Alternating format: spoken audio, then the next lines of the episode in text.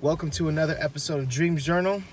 And today I'm going to be talking about some highlights of my day, some lessons that I've learned, and a cool Uber story. So, some of the highlights of today were one, a TikTok skit. So, at 24 Fitness, I came up with an idea of an AirPod prank. Basically, what I did was I walked up to random people, snatched the AirPods out the ear, and if you want to see what happened next, you can follow me on TikTok at Live Joe Dreams, or if you check out my Instagram at Joe Dreams with the Z, you'll be able to see all my skits. The reason why that was such a highlight, not only because it was fun to do, but I really feel like I'm being a lot more bold. And the only thing I worry about is like, am I ever gonna reach a level where that ante is like dangerous, where I'm really addicted to the attention, where I'm like, I have to do something really outrageous? I don't know. Um, right now, it's kind of fun and I'm getting a rush from it. So we'll, we'll see how everything plays out. Uh, another highlight is I finally saved up enough money to fix my car. So this is this, this car right here is a rental car that I am bleeding $200 a week. I might as well be driving a Tesla.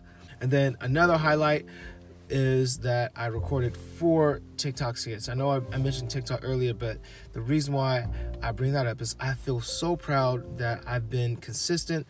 I've never been this consistent with social media in my entire hip hop career. And I really feel momentum. And also, other people have been DMing me and telling me, like, hey, I see the work that you're putting in. I see you've been posting every day. So now I know that other people are looking at me and looking up to me and and I can I have the opportunity to be a leader and to set an example of how to live your dreams. So, Uber story. I pick up this one guy in Oakland and then he sits in the back seat and pretty much you know, we're having a conversation. He's like, what do you do? I'm like, oh, I'm doing music and all that. And he's like, hey, are you on TikTok? I'm like, yeah, man, I've been on TikTok. He's like, yo, me too. I've been posting these travel vlogs. Basically, he's like, yeah, man, I've just been trying to make more content. I'm like, hey, man, let's just do a skit right now. and and at the end of our ride, of the Uber ride, he hops in the front seat. And if you want to see what happened next, follow me on Instagram at Joe Dreams with a Z or at TikTok at Live Joe Dreams. It was a lot of fun. So that was a great Uber story. And then let me throw in another one. So I pick up another, I pick up a man at the San Francisco airport and he was just visiting his girlfriend who is in Portland, Oregon.